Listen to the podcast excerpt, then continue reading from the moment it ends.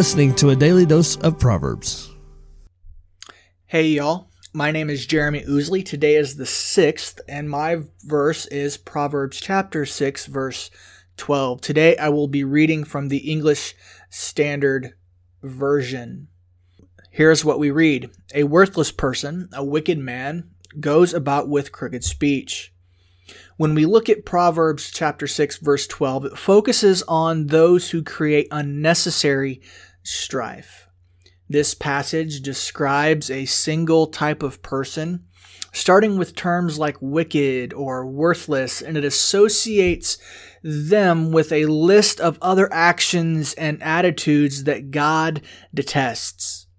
The emphasis here is on how their sins earn them those descriptions. Solomon writes that a worthless and wicked person uses deceptive speech.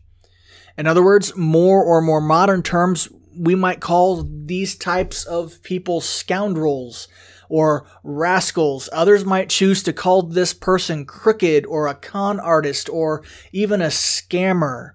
This is a person who purposefully tries to lead people astray by lying to them. How do we look at this and how do we apply this and where do we see this? It's simple. The devil is the ultimate deceiver. Jesus said, the devil does not stand in the truth because there is no truth in him. When he lies, he speaks out of his own character, for he is a liar and a father of lies in John chapter 8. When the devil tempted Eve in the Garden of Eden, he deceived by twisting truth into a worthless lie. Although God had told Adam of the tree of knowledge and good and evil, you shall not eat, for in the day that you eat of it, you shall surely die. The devil then told Eve, You surely will not die. Do you notice the crooked speech there? The same things happen today.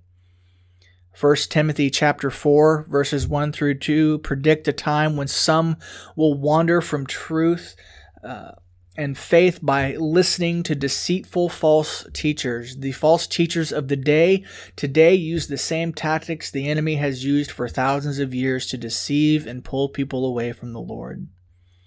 This is why we are to cling to the word of God, to guard it, and to keep it at the center of our lives.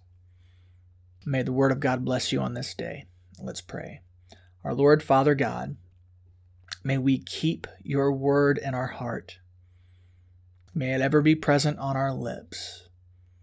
I pray, Lord, that you give us all discernment to understand your truth and those who are being deceitful and wicked and crooked.